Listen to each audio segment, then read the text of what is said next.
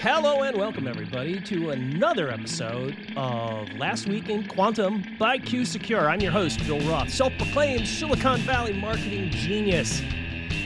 This is the show where we review the week's news in the world of quantum computing and its impacts on the world of cybersecurity, AI, and more. And with us to discuss this is Brandon Dennis, our regular Director of Operations at QuSecure. Welcome, Brandon. Thank you, Bill. And a repeat from WizKid, Eugenia Wilson, product manager calling in from her bunker in Hawaii. Welcome, Eugenia. Thanks. So, last week, lots of news. The uh, National Quantum Computing Center in the UK announces an agreement with IBM. We'll also talk about a claim using quantum computing to crack the RSA algorithm and also, as you know, legislation makes me happy. HR 6213, the National Quantum Initiative Reauthorization Act. But let's find out more about all this goodness by talking to our experts. So, Brandon, number one was the National Quantum Computing Center in the UK. Tell us more about that story. Yeah, out of IBM, the National Quantum Computing Center announces an agreement with IBM for the center to provide UK researchers with cloud access to IBM Quantum's premium plan. That includes IBM's fleet of quantum computer systems, with the aim to drive new research directions based on the use of quantum computing. Eugenia, we uh, always get excited to see governments put money towards quantum research. Absolutely. And this actually isn't even the first time that we've seen the UK government this year put money towards quantum computing. Um, so this is clearly something they're passionate about. Uh, you know, comes on the heels of in March of this year, 2023, uh, they announced in the UK budget that they're going to allocate over the next 10 years uh, $3.1 billion.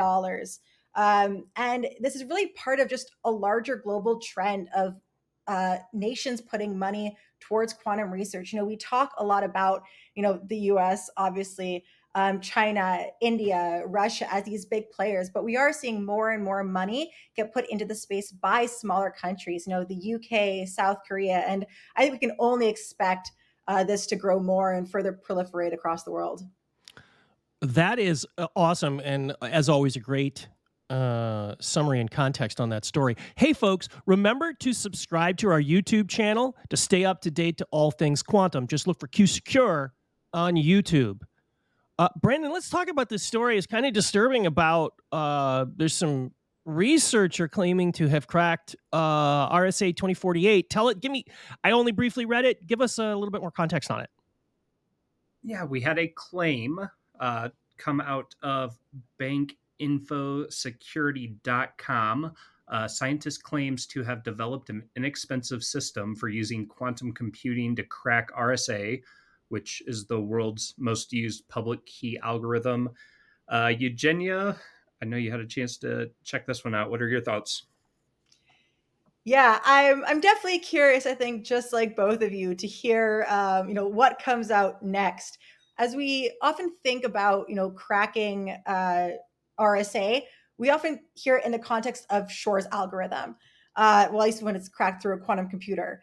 So, you know, this is kind of the first time that we're hearing, you know, someone else saying, oh, I've actually got a totally new, inexpensive way using quantum computing to break RSA. Uh, he's claiming it will only cost, you know, less than a thousand dollars, which is crazy cheap.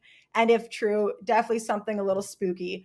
Um, but you know, a lot of experts are out there are skeptical. You know, it is kind of early stages in hearing about this, and I think they're just seeking a bit more, you know, concrete proof to this claim and just are waiting to see kind of what further research and papers are going to come out. Just like i'm I, am i am waiting to see it as well and to read more about it. So uh, tbd indeed. And i think uh, a lot of us for those for those of us old timers that were around during the cold fusion announcement back in the 80s by fleischmann and pons this is a big deal. It's a big deal if it is but i think you need to show your math on this so uh, and we'll, of course, have Shor's algorithm in the show notes because everyone needs to sort of be able to keep up with Eugenia. It's hard enough for those of us who work with her. We're going to try to help you as well. Uh, final story we have, which just makes my heart sing. I'm a legislative nerd. Tell us about HR 6213, Brandon. Bill, this one came direct from science.house.gov. Uh, the committee introduced HR 6213. This is the National Quantum Initiative Reauthorization Act. This is to advance quantum science and technology in the US and maintain our global leadership position. So, lots of bills, lots of acts passed over the last few years. Eugenia, what are your thoughts? Yeah, this is exactly builds on you know the 2018 National Quantum Computing Initiative Act, and just like before, we're still seeing a lot of bipartisan support, uh, which is awesome and exciting to see. Um, you know, we're in this bill specifically. Also, we're not just seeing you know support uh, for the development of technologies in the lab um, and commercial settings. You know, from groups like the Department of Energy, uh, NASA, the National Science Foundation uh, NIST, who we who we love to talk about. Um, but we're also explicitly seeing calls out for the importance of building relationships with our allies.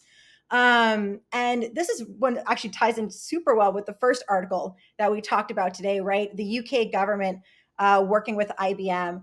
Um, and so we're really seeing kind of that quantum computers are expensive. They're they're big. They take time to build and space to have them. And so if we can share resources and work uh, to create these awesome scientific discoveries with our allied nations uh, it's really going to benefit um, benefit us all which is is just exciting to see yeah, it, one of the other things that's exciting to me is this is, as you said, a bipartisan bill. It was introduced, you know, with a with a Republican speaker now. you've got to get a Republican to get um, some of this legislation forward. So Frank Lucas from Third District in Oklahoma is the one that sponsored this. But I'll also note that my long term con- my longtime congressman and one of the greatest Americans I think uh, that we've had is uh, my member of Congress, Zoe Lofgren um, that's two very senior members. So this is very serious. This is not sort of play around um, legislation.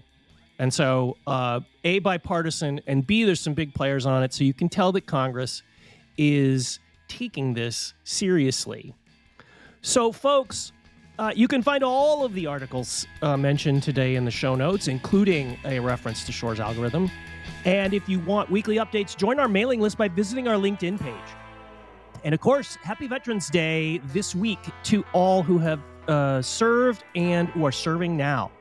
That's all for today's show. I'm your host, Bill Roth, humble, self proclaimed Silicon Valley marketing genius. And with us this week has been Brandon Dennis, Director of Operations, and Eugenia Wilson, Product Manager. Welcome to you both. Thank you, Bill. Happy Veterans Day, yeah, everyone. Thanks, everyone. All right, folks, we'll see you next week on Last Week in Quantum.